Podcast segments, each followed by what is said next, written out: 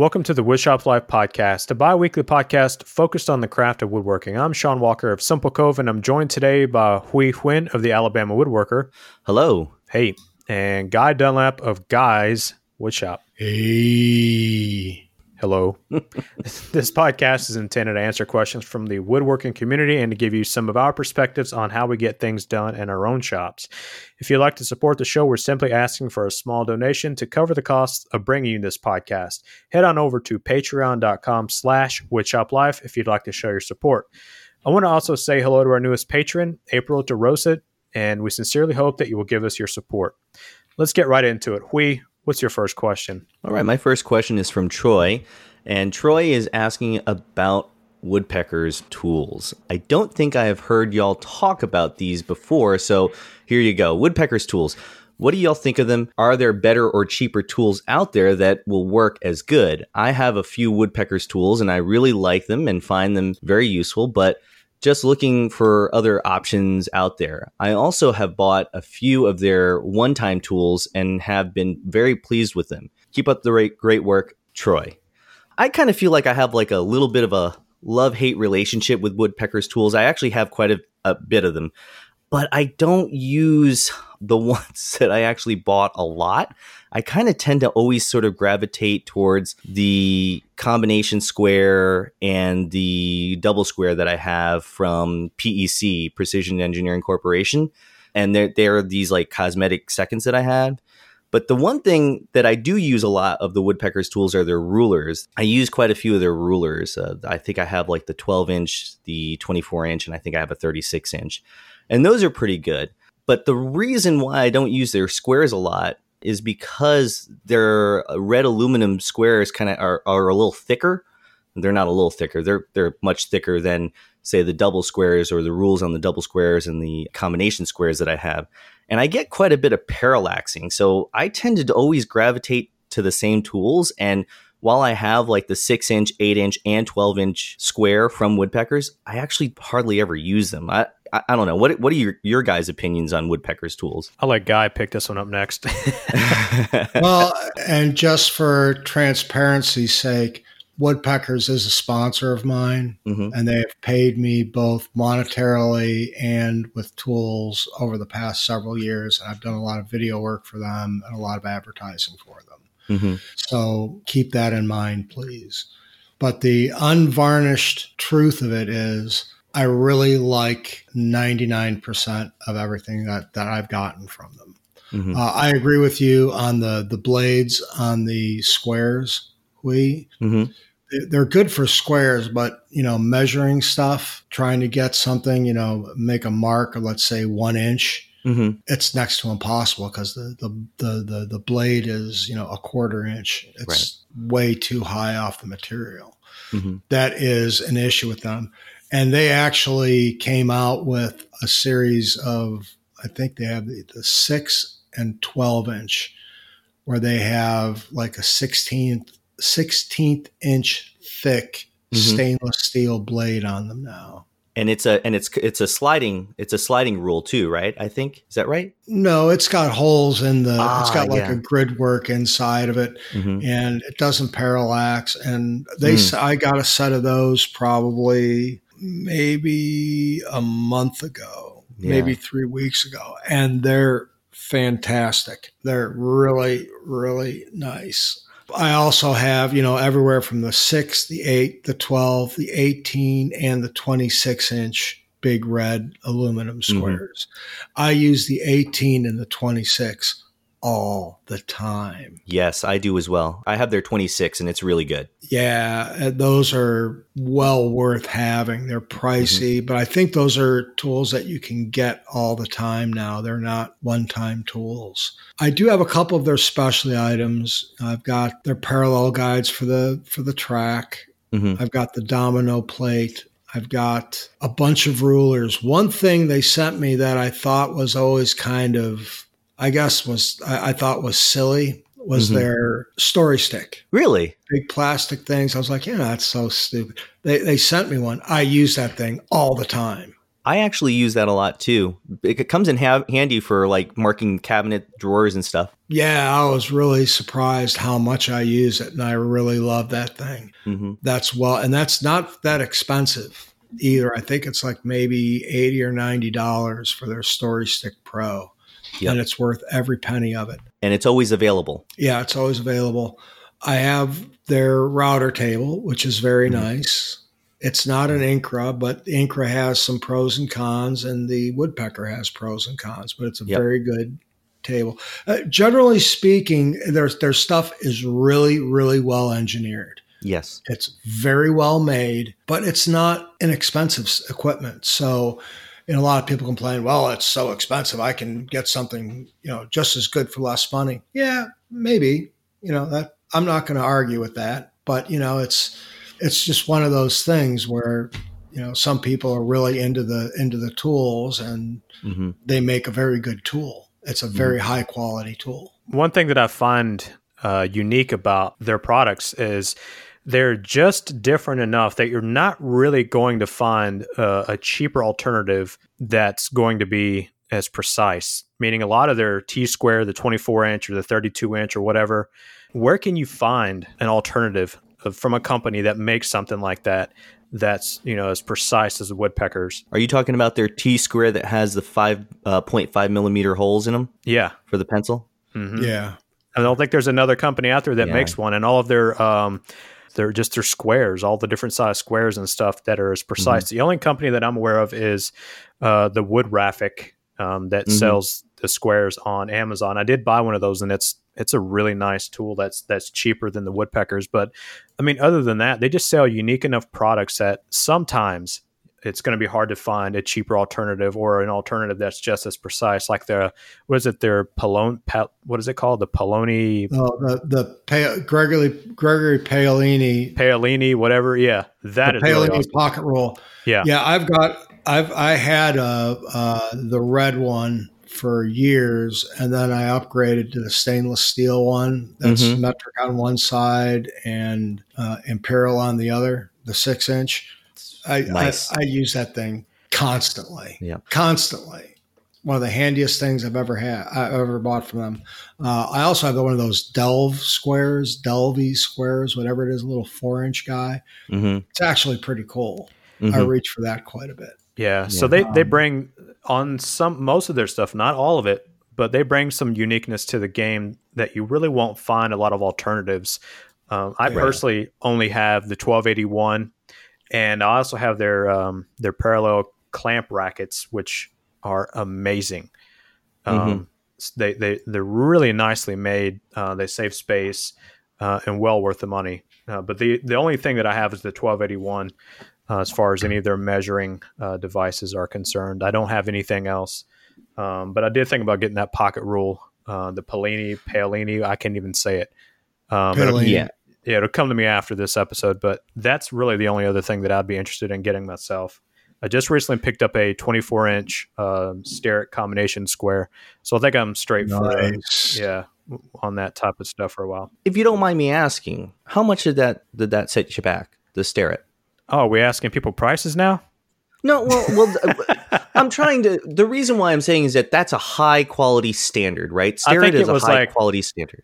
Yeah, I think I paid maybe 150 bucks for everything. Right, and so we're looking at that from Starrett. Uh, actually, I want to say Woodpeckers is pretty comparable when we're looking at those types of tools though those types of high precision tools. I mean, okay, for instance, comparable in price. Yeah, so the Paolini Pocket Rule, the six inch, is forty three dollars. I think they're on back order, right?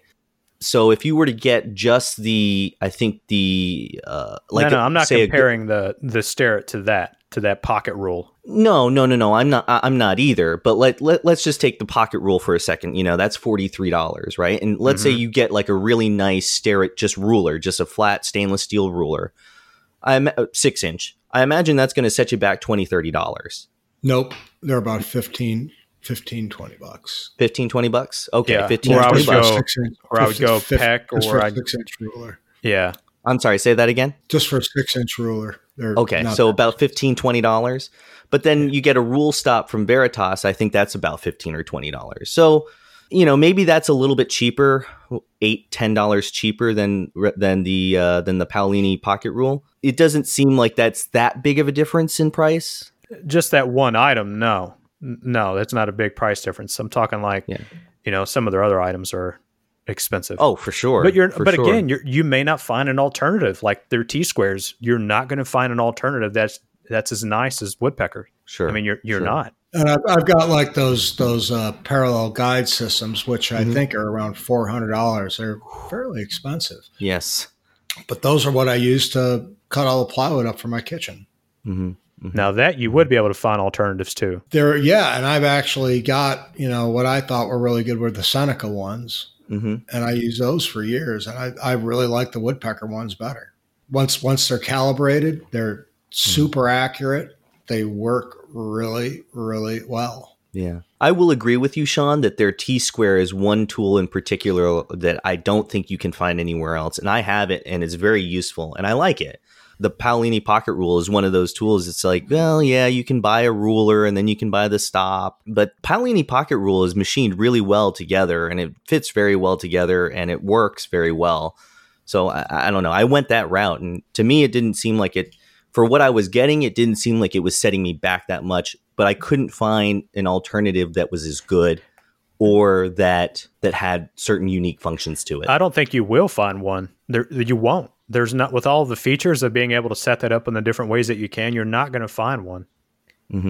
And that's Yeah. the thing about a lot of their products. I mean, their Mhm. 1281 is the only thing that I can think of that you'll find. You know, maybe a couple of their other smaller squares. You can find some uh, Mhm. machinist squares to to replace. But once you start getting into their other unique tools like that pocket rule and the larger squares and the T squares and the parallel guides, I mean, sometimes you just you won't find an alternative, and you have to pay their prices. Yeah. Now I know that TSO sells parallel guides. Uh, have you tried those? I have not. And they are Uh. actually cheaper than the woodpeckers. Are they? I thought they were pretty pricey too. I mean, they are the three fifty nine. I mean, Well, it's yeah, what okay. forty bucks, Forty cheaper. dollars. yeah. Yeah. Yeah. Well, anyway, um, I think the answer is that yeah, they're definitely well worth it, and there are some alternatives for some of the tools, and we actually, among the three of us, we own some of those things. But really, it comes down to personal preference and choice, and what functionality you want to get out of the tool. Yeah, and if you buy it, I don't think you'll regret it. I mean, they make really nice stuff. Oh, for sure, definitely I'd take not. I'd take Yeah. one of everything. yeah, and it's really pretty to look at. I don't know about you, but I like looking at it. Yeah, That anodized red is nice, isn't it? absolutely. I think you're up next, guy. All right. This is from Scott in Jackson, Tennessee. And Scott writes Hi, guys. I've got a question for the podcast that I've never heard anyone address. Well, that's what we're going to do for you. Is it worth it to invest in high dollar drill bits? As a hobbyist on a tight budget, I generally get new bits at the box store, but sometimes I look at them while they are spinning and tell that they're not spinning straight. They seem to do the job, but I always wondered if having better bits or possibly a better drill, I guess, is worth the money. Thanks and love the great show format, Scott from Jackson, Tennessee. Well, there, there's there's two answers to that question, and, and I'm going to address the second question first, which is you really probably want to check your drill, especially if you've got a, a drill press and your bits seem like they're not spinning straight in the chuck, that could be a problem with your chuck or the arbor of the drill press. And that can be fixed by knocking the uh, chuck out of the Morse taper of the, the arbor, cleaning it up, and then reseating it. Mhm. And it may take a couple times to get it right. And there's a couple videos on the on YouTube on how to do that. Very easy but that may be a problem hmm number one let's say that that is not the issue and that you know everything is spinning straight i have two sets of drill bits that i use other than the forstner bits but just regular you know drill bits. Yeah. i've got some um, Fisch bits that were not cheap. I had a set of i think there's like seven or eight and they were probably you know 80 or 90 dollars for the set of drill bits They're brad point. They're very nice. I never use them in my hand drills. Those are always in my drill press when I'm trying to drill precision holes. Mm-hmm. Every now and then in my hand drill, but mostly in my drill press. I also every I ju- and I just bought another set because my old one, my ones I had were probably about five or six years old and were starting to get dull. Were uh, is a set of drill bits from the big box store Mm. You know, there's like 20 or 30 drill bits in there and you know everything from a 16th of an inch to a half inch. And there's a bunch of them it's not the cheap drill indexes. These aren't the they're not the metal oxide bits that you get in a big drill index. Nothing like that. These are actually the, the dewalt titanium bits. I think it was like around 30 bucks mm. for mm-hmm. the set of drill bits. And that's what i use most of the time when i'm using my hand drills so for me, it is worth the money to have a one good set of drill bits, especially if you're doing things like drilling holes for dowels or mm-hmm. drilling holes for pegs. Because if those holes are not drilled correctly, you know, your dowels aren't going to fit inside the holes properly. They'll right. be, they'll be slop in there. So mm-hmm. I say yes, get a decent set of drill bit, not high dollar, but decent just to have them. What do you think? I actually need to uh, get a new drill bit set for my for my handheld drill. I do the same thing. The the the Brad Point bits that I have are these uh, high high speed steel bits that I got from Woodcraft, and they're very good. Although I will actually uh, use them in my handheld drill as well. Were you saying that the um, the high dollar bits are Brad Points? Is that correct? Yeah, yeah, they're Brad Point. Okay.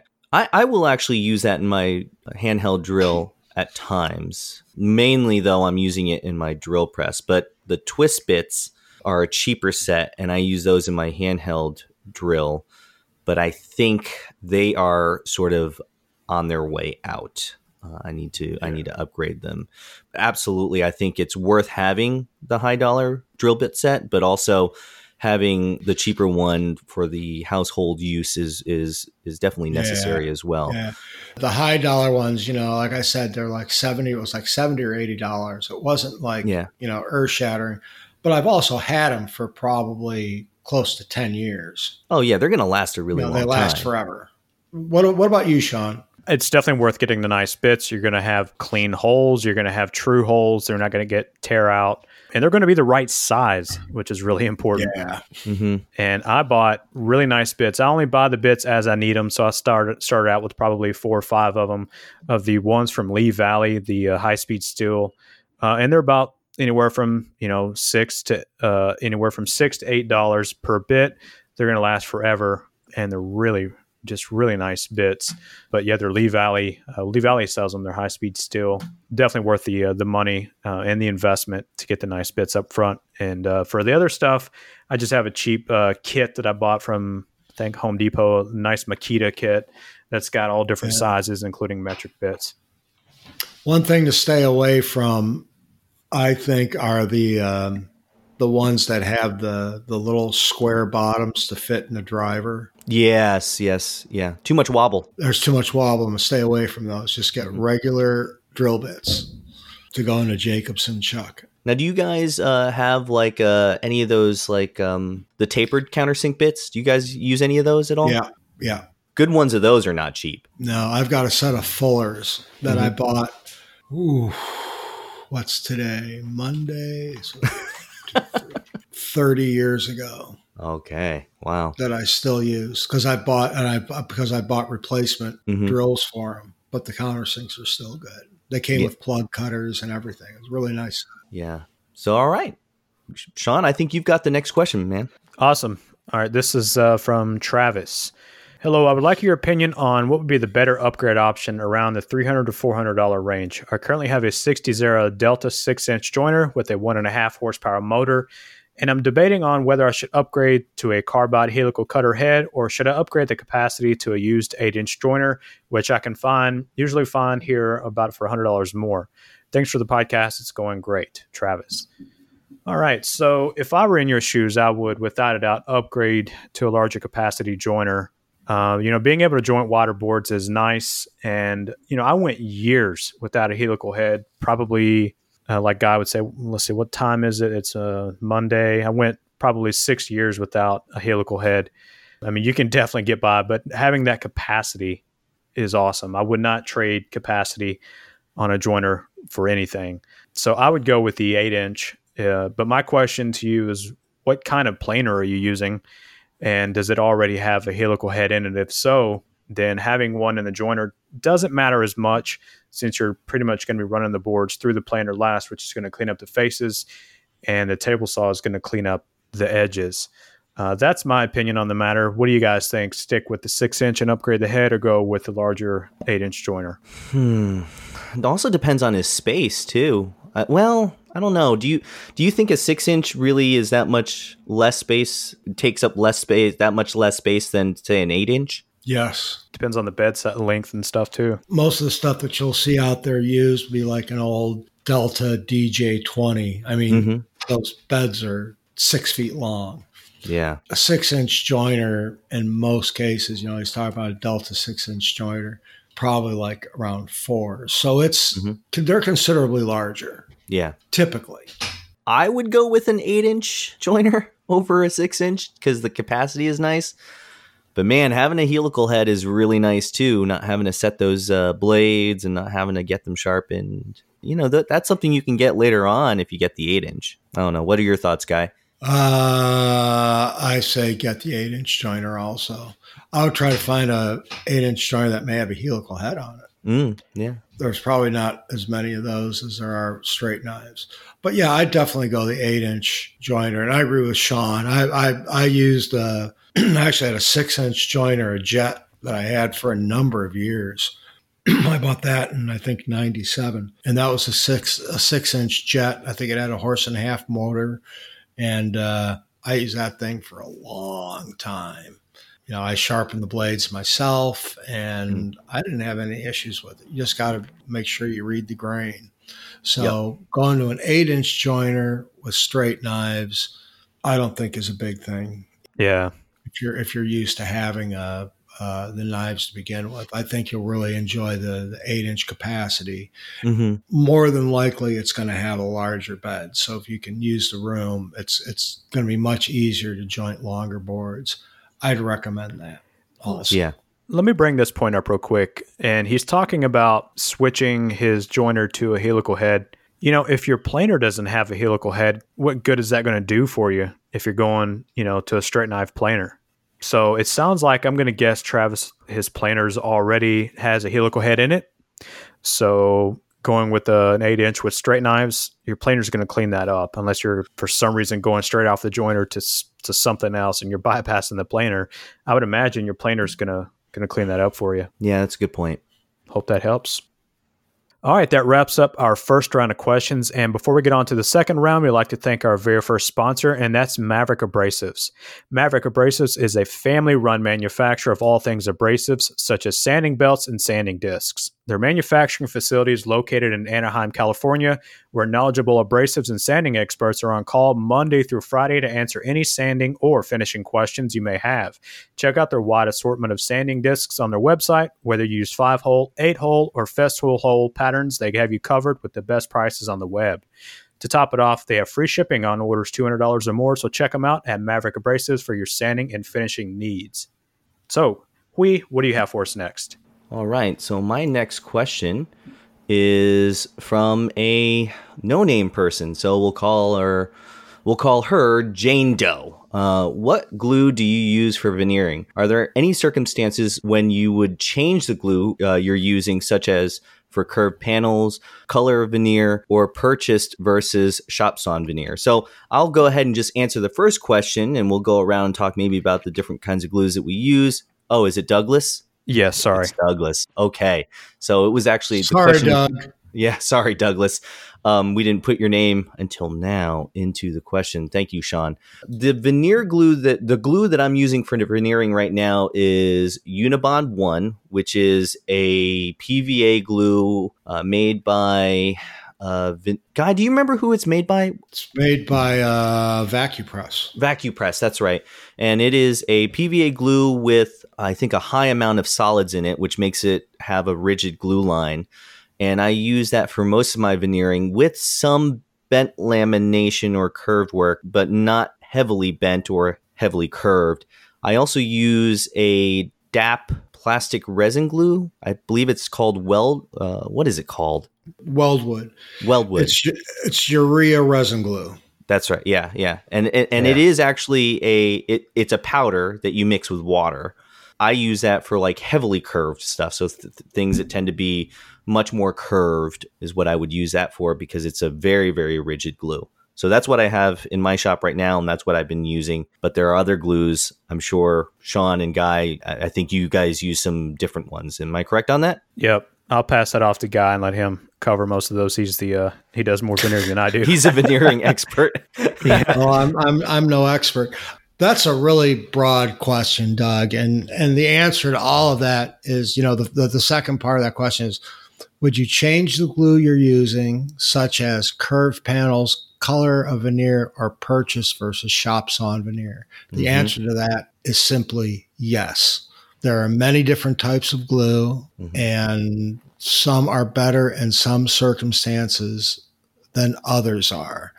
So, what you really have to consider when you're doing veneer work is the expansion and contraction of the veneer itself. I know it sounds silly, but if you're using, let's say, a commercial grade veneer that's like a 42nd of an inch thick, mm-hmm. that stuff is not going to move in most cases, you could use a PVA based veneer glue like the Unibond 1 or Titebond's uh, cold press veneer glue. Mm-hmm. There's extra solids in there to help prevent the glue from leaking up through the veneer itself.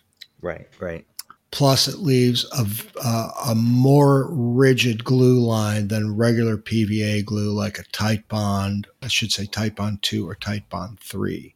Mm-hmm. You can use Titebond 2 and Titebond 3 for using the commercial veneer, the 42nd inch, uh, of an inch. I wouldn't do huge panels with it, but small pieces, yeah. I wouldn't have a problem with it at all. And I, mm-hmm. I have used it quite often.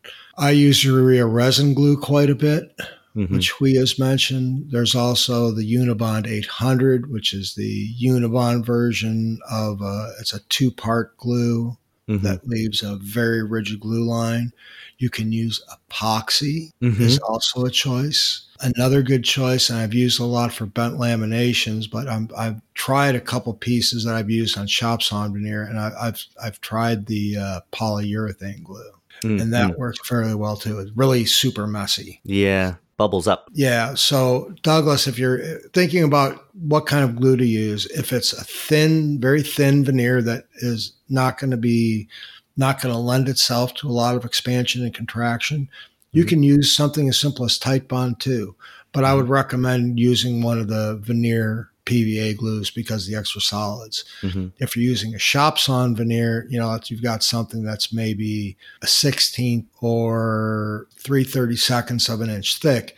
Those are like small boards. They are going to move, mm-hmm. especially if it's a wide panel. So using something that has a really rigid glue line like the Unibond 1 or what I use is the urea formal the urea resin glue, mm-hmm. which is like the DAP Weldwood. What about color veneer or color of the wood? Uh, you can buy you can buy a lot of the the cold press veneer glues in different colors. They'll have mm-hmm. light colored for maple, and then a medium colored and a dark colored. Right, right. So I don't know if my, the precautions that I take for mixing u- the urea resin glue is overkill. I mean, do you wear a mask? Do you wear gloves? I mean, it is urea formaldehyde. Is that is that really? Yeah, it's, got, it's got it's got formaldehyde in it, which is a known carcinogen.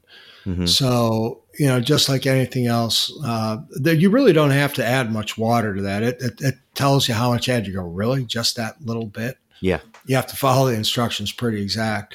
I, I just wear a particulate mask. Okay. While I'm measuring it out, but mm-hmm. once I add the water to it, it's it's not right. going to get airborne anymore. Right. So, right. What about you, Sean? You've dabbled in veneering. What what kind of glue are you using? Cold press glue from Titebond, or if I'm doing, um, you know, just Titebond three. Um, I guess is if I'm doing some just basic stuff. Um, I have used the Weldwood, but that's on like bent lamination. But yeah, you covered everything else pretty much. oh, I have used the um, the HeatLock glue with the you put it on there, let it dry on both pieces, and then use an iron. Yeah, that works pretty good. Yep, big fan of that. That's um, especially if you're doing like a really large piece and you don't have a bag, that works really well. Or even if you no bubbles have, or anything form up in center, nope. or you don't get any. No, okay, nope. When it dries, is it tacky at all, or no? Mm, I don't believe so. It's been so long since I've used it. Uh, I've just been using um, the Titebond cold press glue here recently, mm-hmm. uh, but I don't believe it's. I mean, it's it's probably a little, but not like real sticky or anything like that. Okay. In a pinch, you can always just use Titebond two or Titebond three. I've never used regular Titebond. I wouldn't know how that would work. I would, I would assume it'd be okay. It'd be fine. Yeah, for, no yeah. Idea. I always use Titebond two or three. Yeah, or Titebond two, the extend if you need a little bit more time. Yeah. Yeah, don't do what I did, which was I used a PVA glue and left it in the vacuum bag overnight and then took it out and wondered why it wasn't dry. yeah, that's the thing. You know, a lot of people say, well, I'll put it in the bag and I'll put it in there and leave it there. There's no point in that. The glue can't dry unless it's got air. Right, right. So, especially yeah. if you're using a PVA glue, it, it has to be able to, to off gas, so to speak. Guy, I remember the first time I did bent lamination, I called you. I said, well, I don't know why, but the glue's still wet. And he says, what glue did you use? I said, Unibond one. He's like, you got to take it out of the bag after two hours. It's it's PVA. It's got to dry. It's like, oh. oh yeah. it, it even says right on the instructions on the on the bottle itself. It'll tell you. Do you think I read the instructions, guy? Obviously, no, I didn't. yeah, if you read the instructions, even on the the cold press veneer glues that I yeah. use, it says right on there, leave in the bag for forty to 40 minutes to an hour. Yeah. And then you take it out and then you let it dry overnight. Yep. Let it dry for 24 hours out of the bag. Bent laminations are a different animal, and I don't think that's what Douglas was talking about here, but just like regular flat veneers. I think you can get away for everything from Titebond 2 and 3. Cold press veneer glue is a little bit better. And then yeah. you can go to the urea resin glue if you're using shop sawn veneer. I re- really recommend the urea resin glue for using shop sawn. Yeah, there is a it's much it's thicker. There's a Joe Woodworker website. Great mm-hmm. information mm-hmm. on there if you uh, want to learn a little bit about yeah, that. Tons of information. Yep. All right, Guy, you've got the next question. So my next question comes from April, who's uh, one of our new Patreon members, and she's asking, and this is a this is a really deep question. We don't want to get too in depth into it, but I think it's a good question because we've never really talked about it, I don't think, before. Can you speak a little in general about expansion and contraction of wood with some basic do not versus do when it comes to gluing and allowing wood movement? Thanks in advance, and she's learning a ton from our podcast. April's a newer woodworker, so that expansion and contraction thing is a real bear and nobody mm-hmm. you, you always think you have it figured out and then one day it's like oh yeah mm-hmm. that moved um, a good example of paying attention to expansion contraction right now i'm building this cabinet for a pa amplifier for a school mm-hmm. and it's frame and panel construction so i built the legs and the legs have a, a groove and there's Mortise and tenon on the top and bottom, and the, the stiles or the rails go into the legs, and then there's a panel that's going to fit into the grooves that go all the way around. And I was talking to one of the guys, and he says, Well, what about expansion contraction? I said, Well, right now it's wintertime, mm-hmm. so the wood's going to be a little bit drier because the air is drier. There's not as much humidity in the air. So I'm worried about the panel right now. I'm worrying about the panel expanding right at this time of year. So I want to give it like an extra eighth to three sixteenths of an inch on each side because it's a panel's fairly wide at 20 some inches. But I want to make sure there's enough room there so when August comes, this thing can move into the groove and not blow the legs off the thing. Now, mm-hmm. conversely, in the summertime, let's say I was building this in August, it would be the exact opposite. Right. I want to make sure that I have enough meat there when this thing shrinks in the wintertime, it's not going to fall out of the right, right. the frame I built into it. So those are things to take in consideration. You have to take, you know, another another thing is, you know, look at it like the top. This cabin is kind of a cool thing to, to be talking about now that I think about it. Mm-hmm. So like when you're attaching a top, you build the case and on top you have like a sub top, right? Mm-hmm. And then you're going to attach the top to that. Well, right. what you do is you lock in the front with, mm-hmm. let's say, screws, mm-hmm. but in the back, you have to have elongated, elongated holes. So what you're doing is as the top expands, it doesn't expand in the front, but you're pushing the expansion towards the back. Right, right. So you're keeping the front stationary so the fascia yes. looks the same. Yeah. Correct. Those are all things that take into consideration. Mm-hmm. What what other pearls of wisdom can can you impart to this conversation, Sean? So probably uh, I've talked about it before on the on the show. The first lesson I got in wood movement was I glued solid wood panels in a frame, mm-hmm. uh, made some side tables.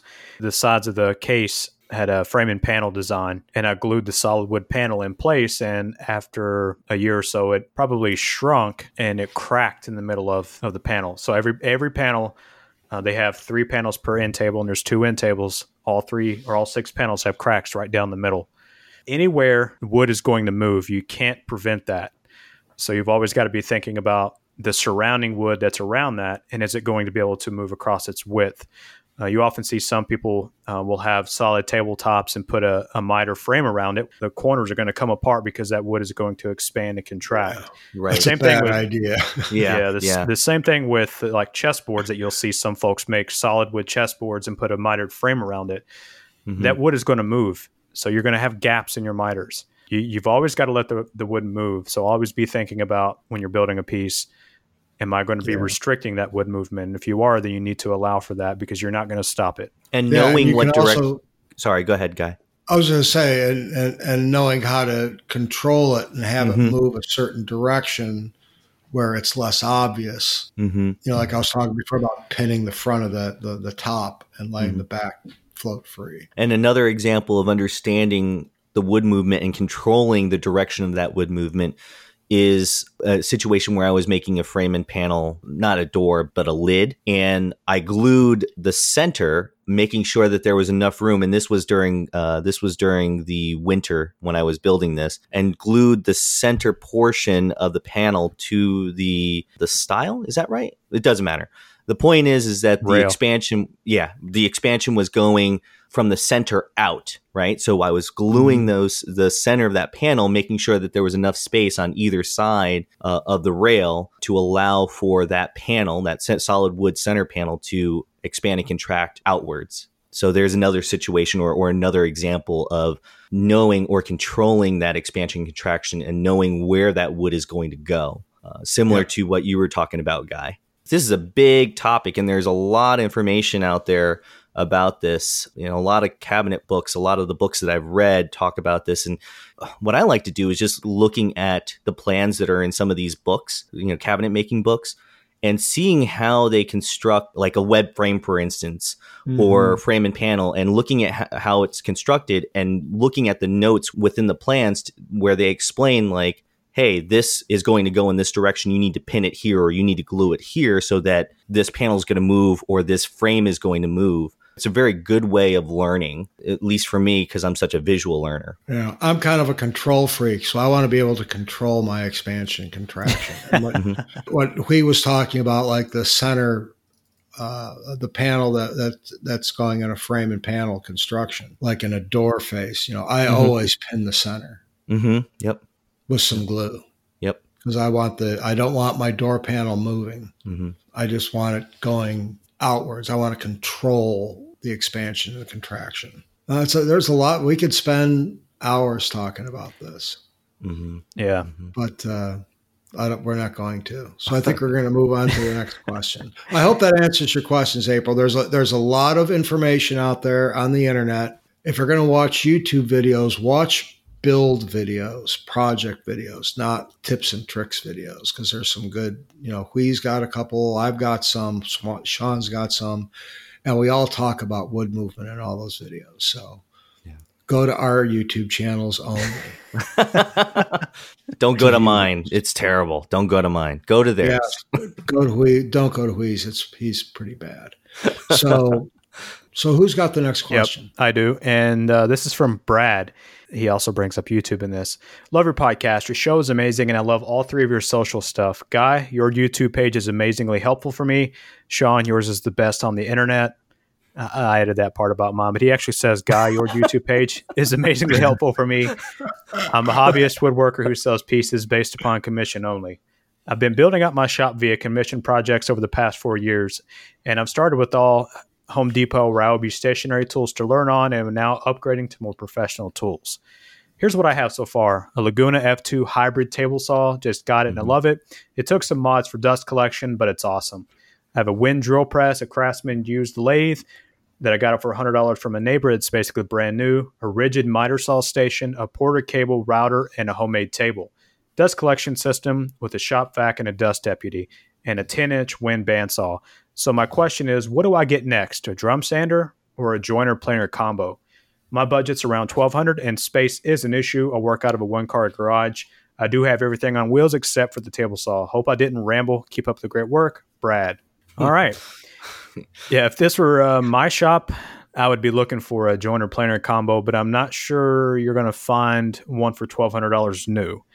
Uh, you can look around for used equipment and hopefully you'll find one. I do know that Jet makes the 10 inch combo. We talked about it on this podcast before, but that machine is in a completely different category than their 12 inch combo machine that Guy and I both have. It gets horrible reviews, so I would stay away from that. Uh, if it were me, I would probably save up a little bit more money uh, for a better machine like the Jet Combo. But always keep your eye on places like Craigslist to see if you can snag a used one uh, that's in good shape. Another option, if you need something right now, is to uh, you can always buy an eight-inch joiner from Grizzly and save up a few hundred more and buy uh, a DeWalt lunchbox planer. You know, this is similar to what I had in the beginning, and it treated me very well until I upgraded to the the combo machine. Um, mm-hmm. But overall, you mentioned that you're in a one car garage, so I would probably save up a little bit more money and just go for the better combination machine.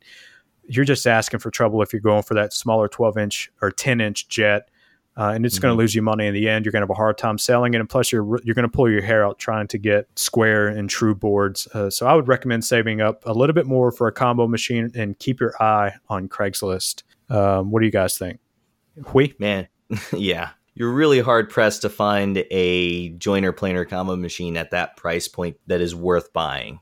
And I think you're right, Sean. Uh, I would probably save up or if I'm I was you know hard pressed to get something, man, Grizzly makes great joiner. I really like the Grizzly joiner that I had, and their eight inch joiner is is well priced and uh, and it it definitely. But it's it's over twelve hundred dollars. It depends on which one you're looking at, though. Yeah, that's true. Yeah, I don't know. Um, I would probably save my pennies, but if I was hard pressed, I maybe get the lunchbox planer and then maybe even a six inch joiner if you're looking for a combo machine, I would probably save my pennies. For for twelve hundred dollars, you could take five hundred of that money and put it towards the four post DeWalt thickness planer. Yes. Is that how much they are? Are they five hundred or are they six hundred? I don't. Know. I think they're five hundred. Uh, you, you, could probably get it on a Black Friday sale or Christmas sale or something like that for right around five hundred. Let, let's say five fifty. All right. Yeah. So that's that. gonna that's that's gonna give you six hundred and fifty dollars left in your budget. Mm-hmm. Math checks out. Six hundred and fifty dollars left in your budget. You can buy a very nice used eight inch joiner. There you go. You'd be amazed at what's out there for that price. There's a lot of, like I said, a lot of old Deltas. There's a lot of old Grizzly machines out there. But do yourself a favor and you know to, to get a combination machine those things are $3500 $4000 they're expensive. They're expensive. And they're not that plentiful on craigslist. Mm-hmm. So that's my recommendation. If you've got twelve hundred dollars to spend and you got to get something now, and you want to be able to, you know, to, to me, milling wood is the start of any project. Yeah. And having machines that can mill your wood correctly is a is a huge thing. Yeah. So with a with a good used eight inch joiner and that DeWalt four post thickness planer. That thing is a beast, man. I had one of those and I, I loved it. You can't go wrong with that. 735, right? Yep. Yep. It's 550 on Home Depot. I saw it. The 735 is model number. Yeah. Yeah. yeah. Great machine. Um, so that's my recommendation, Brad. Yeah, absolutely.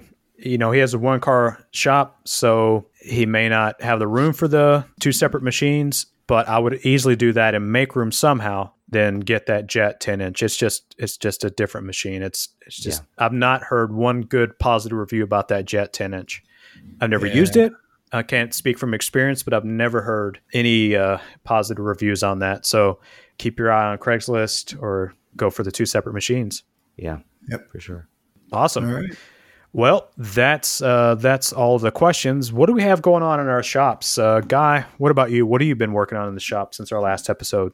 Uh, in in my shop, uh, uh, I got some time in the shop over the weekend, about half a day, and uh, I finished up the pull out shelves of my pantry mm-hmm. for the for the kitchen. My wife was pretty happy about that. They look good. So, yeah, they yeah, came they out really nice. Mm-hmm. They came out really nice. I'm pretty happy with them. Mm-hmm. I think I'm gonna. I've got. I'm, I'm. I'll be off work five days for the Christmas holiday, so I'm gonna finish up my travel tool chest, get that done, and I'm in the design process right now for my desk, for my office, which I'm gonna build. Oh, what so, style are you gonna do? Do you do you have an idea? I'm I'm doing guy's woodshop style. I've seen that before. I like it. Yeah, so it's going to be more of a of a modern feel to okay. it. You know, um, mm-hmm. like a lot of the stuff I design. I don't know if you can really classify it as this type of furniture or that type of furniture. Yeah. Um, but I don't have my own style, so you can't look at one of my pieces and say, "Oh, that's a Guy Dunlap." No, you can't do that. It's just veneered. I'm, in, I'm, I'm in this. Yeah, it's there's going to be a lot of veneer work, a lot of curves, of nice. course. So yeah, that's pretty much it. What about you, Sean? I am finishing up a shaker style cherry cabinet that's going to be actually hanging out in the shop. I'm going to be replacing um, just this old craftsman toolbox that's sitting on top of a craftsman toolbox uh, that I hold a bunch of crap in. I'm going to move that out of the way and, and put this up on the up on the wall to put like my PPE equipment in there, camera gear, and all that stuff to get it out of the dust. And uh, yeah, I'm using some of the cutoffs that I've had from in the rack for for a little while. I've been without a bandsaw for several weeks now, and I resaw this cherry board before I got rid of it, and I broke the corner of it off of the resawing board, so I had to glue it back together and very carefully mill that down to a quarter of an inch, and somehow it didn't just shatter and I was able to uh, to save that panel. what happened to your bandsaw? I sold it. Did you buy a new one? Not yet. Um, I'm really close. Um, I thought you I'm, would have bought one over the Black Friday with everybody's having ten or fifteen or twenty percent off and all that crap. No, no, uh, I didn't. We'll see what happens the next few weeks. Have you decided which one you're going to get? Not yet. What's in, what's what's in the running? I, am thinking uh, it's probably going to be looking like um, a Felder either an N4400 or the FB510. Man, yeah. Look at you. nice. It's a it's a it's a little step up from a Porter cable. Um, a little, a little little step up from a four, Porter cable 14 inch. But that's yeah, nice. that's what I've had uh, going on in my shop. Um, really happy to get this uh, cherry cabinet done and on the wall. Hopefully, have it on there Christmas Day. Mm-hmm. Not for any reason other than that's just when I happen to get it finished. yeah. What about you, Huy? What do you got going on in the shop? Well, I just finished sanding all of the pieces for the drop leaf table that I'm making for my mother in law, and I just applied a sealer. And now I am applying the final coats of finish to it. And so I will be hopefully assembling, actually, as we speak now, it's drying. So hopefully I've got maybe one more coat and then final assembly, final glue up, and my hope is to have it finished before Christmas for her. So it's a Christmas gift to my mother in law. We only got two days. I've got two days. I've got two days. I think I'll get it done. Um, I just need one more coat to finish, and then I need to to glue it up. You better so. go out there and do it tonight. Yep. You better yep. get it right. That's your mother-in-law. You don't get it right, man. You'll never live that crap down. and by the way, we're recording this on the 23rd in case anybody's interested. So he's uh, yeah. cutting it close. And uh, one more thing that I'm doing is I just bought one of those eight by 10 resin sheds. It's a little like Home Depot resin shed. Yeah. I'm going to be putting my lawn equipment. I had to build a wooden platform on some concrete pavers so that it's all flat. So I had to build that, you know, just more like rough carpentry type stuff. But I finished the platform, but it's been raining the last couple days, so I haven't been able to uh, to get out there and actually assemble the shed. But man, I'm really looking forward to that and getting all my lawn equipment and pressure washer, all that stuff, gasoline, put it out in the shed and get it out of the shop so that uh, I've got a little bit more space. I have a riding lawnmower, so that riding lawnmower takes a ton of space in my shop. So I'm really looking forward to that. But that's it. That's all I got. All right. Awesome. I think that'll do it for this show. Please remember this podcast is here to answer questions from the woodworking community. So if you have woodworking questions you would like answered, you can send them through the podcast contact page at woodshoplifepodcast.com or you can DM us through Instagram at woodshoplife. We also want to thank everyone who left us a five star review on iTunes. It really helps in the search rankings. And of course, we truly appreciate the support and feedback. You can find me at simplecove.com and at simplecove on Instagram and YouTube. What about you? Where can you be found? You can find me at alabamawoodworker.com. All my links to my social media sites are on my website. Guy, how about you? Guyswoodshop.com. Awesome. Thanks for listening. We'll see you in a couple of weeks. Talk to you guys yeah, later. Merry, Merry, Merry Christmas, everybody. Merry Absolutely. Christmas. Happy Merry New Christmas. Year. Uh, bye. Bye. Bye.